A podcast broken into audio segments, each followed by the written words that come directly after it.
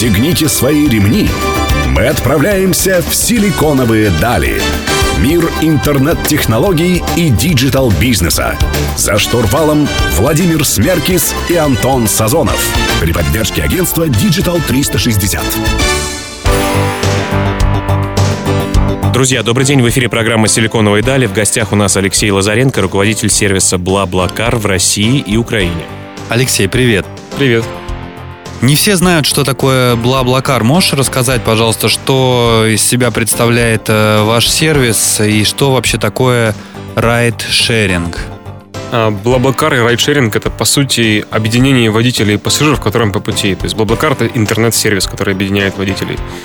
При этом тут важно отметить, что это все-таки в нашем случае поездки междугородние. То есть если водитель путешествует по какому-то маршруту, он расшаривает, отсюда шеринг, да, делится своими свободными местами, который у него есть в машине, и таким образом пассажиры присоединяются к поездке и компенсируют расходы на бензин. То есть, проще говоря, если я, например, еду из Питера в Москву, и у меня есть свободное место в машине, я регистрируюсь на вашем сервисе, говорю, что у меня есть свободное место, а человек, который ищет эту поездку, может ко мне присоединиться за какие-то деньги, так? Да, все верно. И как раз вот эта сумма, а, если три пассажира присоединятся, то они, как правило, компенсируют вам до 100% расходов на бензин. И помимо всего прочего, еще являются очень классными собеседниками иногда. А, да, да, вы можете даже в себе в профайле поставить э, ваш уровень болтливости и также выбирать пассажиров по уровню, по уровню болтливости. Интересный. Ну, я вот читал в одном из э, твоих интервью, что ты говоришь, что такие поездки даже безопаснее, да, с, когда много пассажиров в машине, потому что... Э, можешь рассказать по, про это? Да, тут все просто.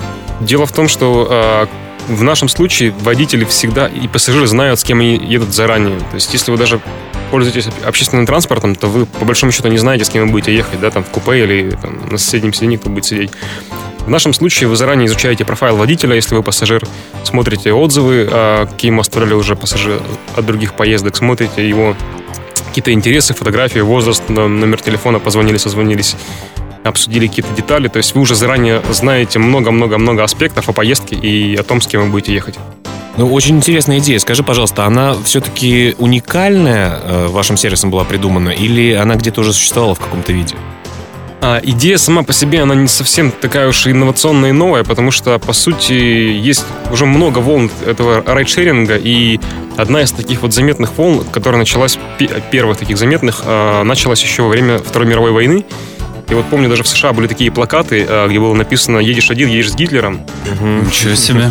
Да, то есть э, правительство стимули, стимулировали вот более рационально использовать автомобиль, да, там экономить нефть, ресурсы и э, путешествовать с попутчиками. И вот, в общем-то, это была первая волна. Сейчас эта волна э, вот подхватила, подхват, эту волну толкает еще технологии, и она вот становится уже такой по-настоящему глобальной и эффективной. Ну, вот мы знаем даже, что в Америке и в Европе, по-моему, в некоторых странах есть специальные линии даже на дорогах, где э, отдаются преференции водителям, которые едут не одни. А, да, все верно, это называется carpool лейны. А в Калифорнии, да, в принципе, по всему США и в Канаде есть такие а, отдельные выделенные полосы для водителей с попутчиками, и таким образом правительство стимулирует вот такое вот использование более рациональных автомобилей. Это, естественно, логично, и это вот как раз то, что мы тоже делаем со своей стороны вот с помощью технологий. Ну что ж, друзья, про то, как более рационально использовать ресурсы с помощью технологий, мы продолжим разговор с Алексеем Лазаренко в следующем блоке программы «Силиконовые дали».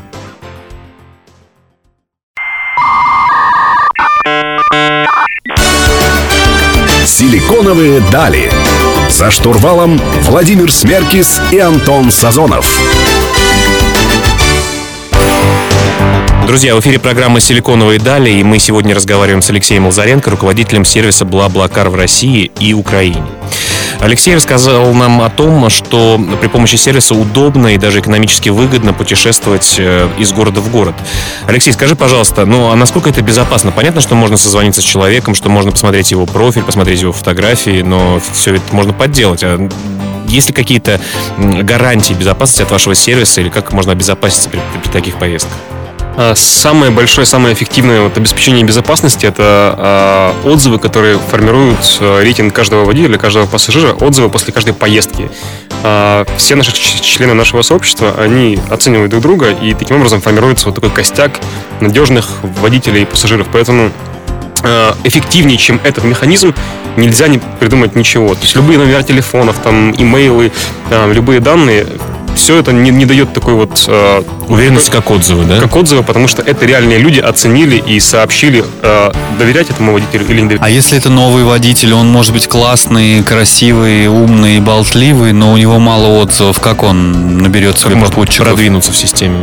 Таким водителям мы рекомендуем, в принципе, не завышать цену, как минимум там, делать ему можно чуть ниже э, рынка, да, и вот пытаться все-таки каким-то образом найти себе первых пассажиров, чтобы сформировать свою репутацию, и потом будет все проще и проще. Насколько для водителей вообще, вот, ну, по твоим ощущениям, насколько для них э, это вообще удобно, важно и комфортно? Ну, понятно, что ты можешь компенсировать расходы на бензин, но это там какая-то ощутимая сумма. Насколько активно водители присоединяются у вас сейчас и пользуются сервисом? Сервисом? Э, Россия по факту сейчас самый быстрорастущий регион среди всех стран, где присутствует Баблакар. А спрос со стороны и водителей, и пассажиров он превзошел все наши самые смелые ожидания и цели, которые мы ставили на 1-14 год, мы на самом деле их там в три раза перевыполнили, и за первые 10 месяцев у нас зарегистрировалось более миллиона человек. Ничего себе. А каким образом вы привлекаете водителей и пассажиров? Э, классическими, классическими e-commerce методами? А, да, изначально это были такие классические инструменты, это и контекстная реклама, это соцсети, это там баннерная реклама, там все что угодно, а, но эффективнее всего, конечно же, работают такие вот тематические партнерства, мы партнеры с Яндексом, а, у нас отличная тематическая такая штука. Вот, на картах Яндекса при публикации больших поездок а, тебе предлагают воспользоваться блоком. Я, кстати, видел даже в Яндекс расписании у вас. Да, встроено. аналогично, симметрично для пассажиров. А, то есть вот такие партнерства работают супер круто, и это один из самых таких эффективных способов. Но сейчас уже мы на, на том этапе, когда сарафанное радио, когда вот а, такой органический рост, он существенно превышает все наши маркетинговые усилия. Но все-таки, когда вы запустились, э, ну, например, не было еще такой большой базы пользователей и из, изначальных там каких-то вложений потребовалось много для того, чтобы привлечь PP. Э, вот мне, мне всегда интересен этот вопрос, когда запускаются сервисы, ценность которых в пользователях, которые ими пользуются. Откуда вот берутся сначала и с той, и с другой стороны пользователи? Первые а, да, тут на самом деле может быть несколько стратегий, и эти стратегии зависят от того, есть ли у тебя достаточное количество денег. А, в нашем случае у нас довольно-таки много было инвестиций, а, было и есть, и мы уже зарабатываем довольно-таки много, поэтому мы могли, могли позволить себе эффективные такие масштабные маркетинговые кампании. С самого начала? С самого начала, да. По крайней мере, с самого начала в России. Угу. Если бы денег не было, наверное, мы бы э, как-то по каким-то узким географиям долбили, да, и вот таким вот образом вот расширялись потом уже в ширину. Но в нашем случае мы вот накрывали просто маркетингом эффективно Понятно. Откуда же берутся эти деньги в вашем бизнесе, мы поговорим в следующем блоке. У нас в гостях Алексей Лазаренко, руководитель сервиса Блаблакар в России и Украине. Вы слушаете программу «Силиконовые дали» на Мегаполис 89 и 5 FM.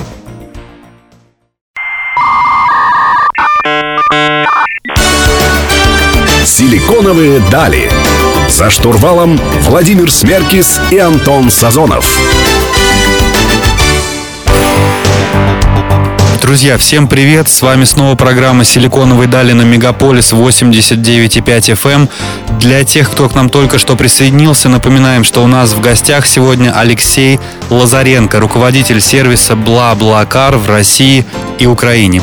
Алексей, ты начал говорить э, в прошлом блоке про то, что у вас, э, в принципе, не было недостатка в деньгах и инвестициях. Редко, конечно, от кого услышишь эм, такую... У богатых свои.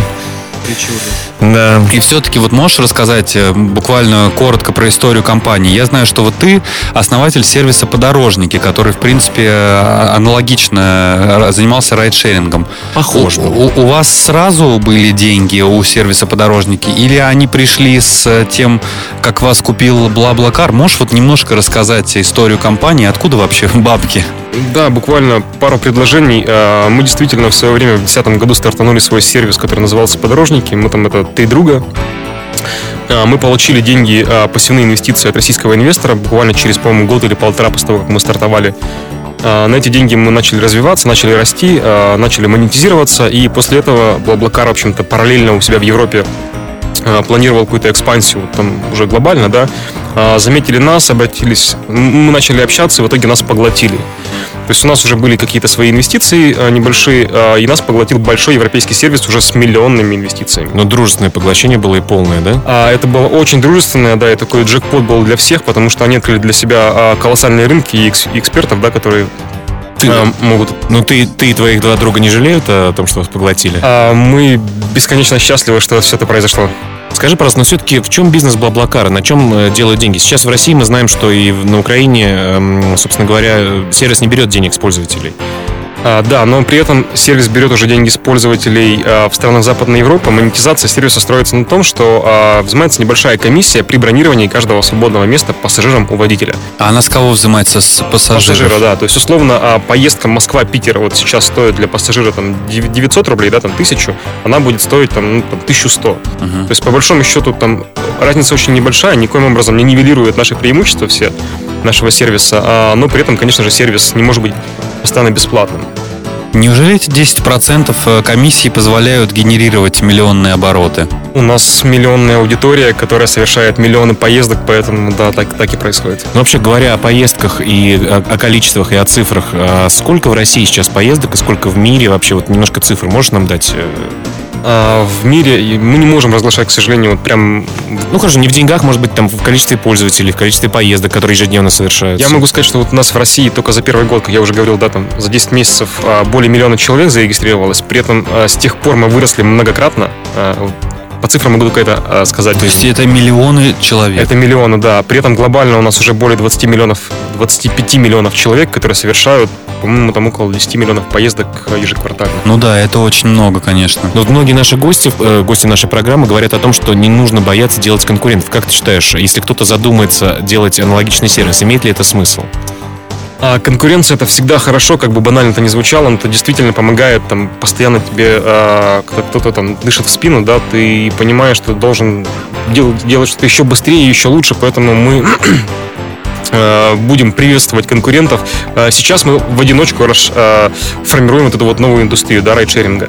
Если появится еще какой-то мощный игрок, который будет помогать нам формировать эту индустрию, это здорово, потому что тут места много и его хватит всем. Ну что, продолжим э, разговаривать про ниши, которые создают новые технологичные проекты в следующем блоке программы «Силиконовые дали». На Мегаполис 89,5 FM. эм. Не переключайтесь.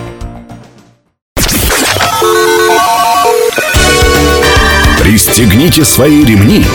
Мы отправляемся в силиконовые дали. Мир интернет-технологий и digital-бизнеса. За штурвалом Владимир Смеркис и Антон Сазонов. При поддержке агентства Digital 360. Друзья, в эфире программа «Силиконовые дали» в студии Владимир Смеркис и Антон Сазонов. Мы сегодня разговариваем с Алексеем Лазаренко, руководителем сервиса «BlaBlaCar» в России и Украине. Алексей, мы с тобой поговорили о том, что э, ты за конкуренцию, в принципе, она развивает отрасль. Э, скажи, пожалуйста, у сервиса «Блаблакар» есть конкуренты сегодня, и кто это?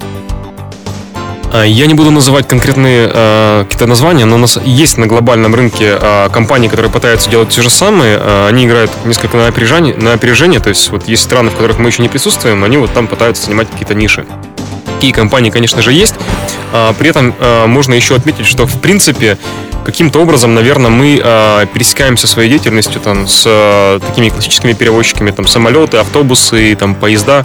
А, И вот даже вот могу привести пример, что президент французской компании э, SNCF, ЖД-компании, Французское РЖД такое. французская РЖД, да, когда у него спросили, какие у вас главные конкуренты, в принципе, на рынке, он сказал, что Google и BlaBlaCar, потому что и та, и другая компания позволяет пассажиру найти, как добраться из города А в город Б, там еще дешевле.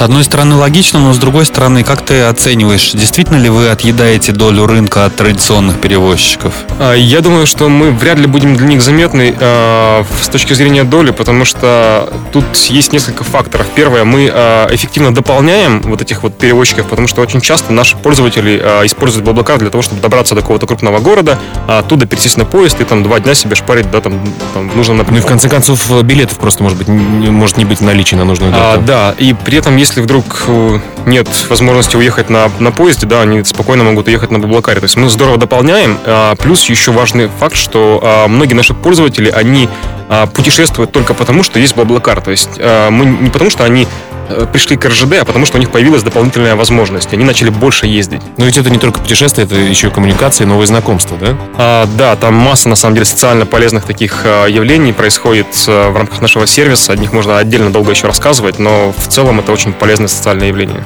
И все же я хотел бы вернуться, вот ты упомянул про президента французской компании, вот если взять э, кейсы европейские, все мы знаем, есть, например, Uber, да, который революционизирует э, такси.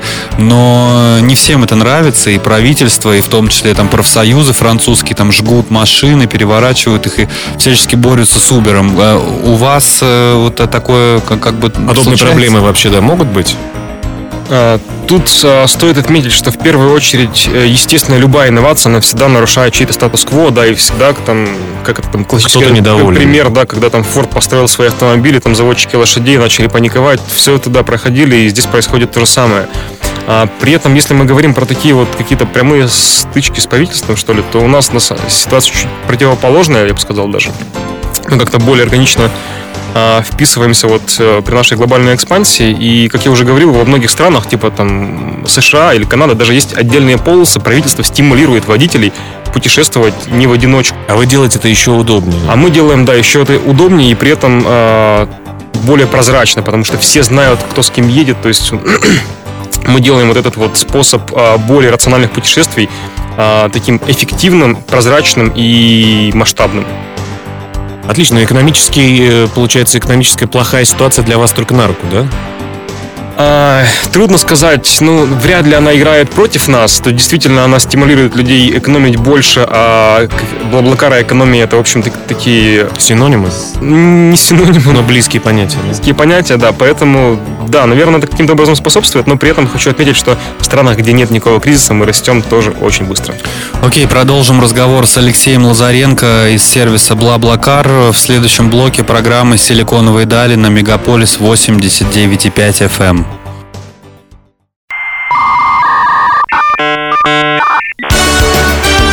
«Силиконовые дали». За штурвалом Владимир Смеркис и Антон Сазонов. Друзья, вы слушаете программу «Силиконовые дали». Мы беседуем с Алексеем Лазаренко, руководителем сервиса «Блаблакар» в России и Украине. А пока вы слушаете нашу программу, я хотел бы напомнить, что вы можете прямо сейчас рассказать про свои истории успеха на нашей Facebook-странице или просто у себя в социальных сетях с хэштегом «Силиконовые дали». Алексей, э, мы, э, нашу программу слушают много достаточно предпринимателей, начинающих, или которые уже, у которых уже существует свой бизнес. Скажи, пожалуйста, вот вообще как искать свою нишу и какие тренды сейчас существуют на рынке? На что стоит э, обращать внимание? И стоит ли э, руководствоваться только трендами рынка, или, может быть, стоит решать проблематику свою собственную? Как э, ты на это смотришь? Ну, на самом деле, действительно, наверное, здесь можно выделить два подхода. Это решение проблематики, как было все в случае с Баблакаром, там, когда мы стартовали подорожники, и когда Фред Мазела стартовал Баблакар, действительно решалась какая-то проблема, которая была вот у всех на виду. А, также можно, конечно же, следить за трендами, да, вот сейчас там виртуальная реальность, сейчас там, не знаю, какие-то электромобили, то есть можно а, видеть... Беспилотники. Беспилотники, да, новые какие-то ниши и понимать, а, как развивается рынок и пытаться там, а, там какое-то место Занять. под солнцем уже, уже сейчас занимать, да. То есть тут два подхода. Но все-таки большие тренды, они вот диктуются и развиваются супер гигантами, там Google, ну понятно, что ты не полезешь конкурировать с ним в развитии беспилотных автомобилей, да? Или с Теслой. А, но при этом э, Facebook когда-то был маленьким, да, и до этого был MySpace, и Facebook из маленького, в конце концов, просто стал эффективнее, стал лучше, стал быстрее, удобнее, и он завоевал рынок. Делать что-то лучше, делать что-то быстрее, делать что-то эффективнее. А, тут еще я бы хотел отметить, что есть такой действительно глобальный тренд, и коль мы уже говорим про Блаблакар, да, есть глобальный тренд sharing economy, экономика совместного потребления, и здесь на самом деле пространство для полета фантазии почти бесконечное, потому ну, что... Ну дай две-три идейки. Но вот эта шеринг экономия, она уже проникает во все наши вот аспекты жизни, жизнедеятельности. Это и транспорт, да, если мы говорим про Блаблакар, это и пространство Airbnb, и, э, там, не знаю, совместное финансирование Kickstarter, и медицина, и э, там, совместное использование каких-то бытовых вещей. Здесь вот прям каких-то конкретных идей я не, не сформирую сейчас, но а, вот совместное потребление это тренд, который а, все экономисты глобальные вот такие вот а, умы нашей, нашей планеты, они говорят, что за этим будущее и э, растет все на 25% в год. Вот эта экономика совместного потребления и уже исчисляется миллиардами, а будет триллионами скорости. То есть известный предприниматель, э, которого, фамилию которого мы не будем называть, э, вместе мы можем многое, сказал, как бы глядя в, э, в будущее, да? Да, все-таки вот э, вопрос э, с совместным потреблением, он как бы получается, что экономит э, деньги людей, но компании, которые производят товары и стремятся к тому, чтобы эти товары быстрее устаревали и люди покупали все новые и новые, а они каким-то образом борются с этим буквально в двух словах, потому что мы закругляемся. А, естественно, а, когда происходит какая-то трансформация, там перетекает, да, энергия, грубо говоря, там из одного состояния в другое. Естественно, чей-то статус-кво, как я уже говорил, будет нарушаться. И, но это не говорит, что это неправильный тренд, неправильный вектор, потому что в целом вот та модель потребления, которая у нас на протяжении последних там, лет 100 формировалась, она немножко тупиковая, потому что вот так вот бездумно потреблять э, единолично, это э, вот в конце... Неразумно. Неразумно, и мы исчерпаем довольно-таки быстро ресурсы нашей планеты, да. Я сейчас не говорю там про 5 лет, но если мы посмотрим на 100 лет вперед, то хочется задуматься. Ну что ж, друзья, вот такое вот философское замечание от Алексея Лазаренко, руководителя сервиса «Бла-Блакар» в России и Украине. С вами были Владимир Смеркис и Антон Сазонов. Не забывайте слушать нас каждую среду в 15.00 на Мегаполис 89.5 FM. Эм. Будем знакомиться и разговаривать с интересными онлайн-предпринимателями. Спасибо, пока. Спасибо, Алексей. Спасибо.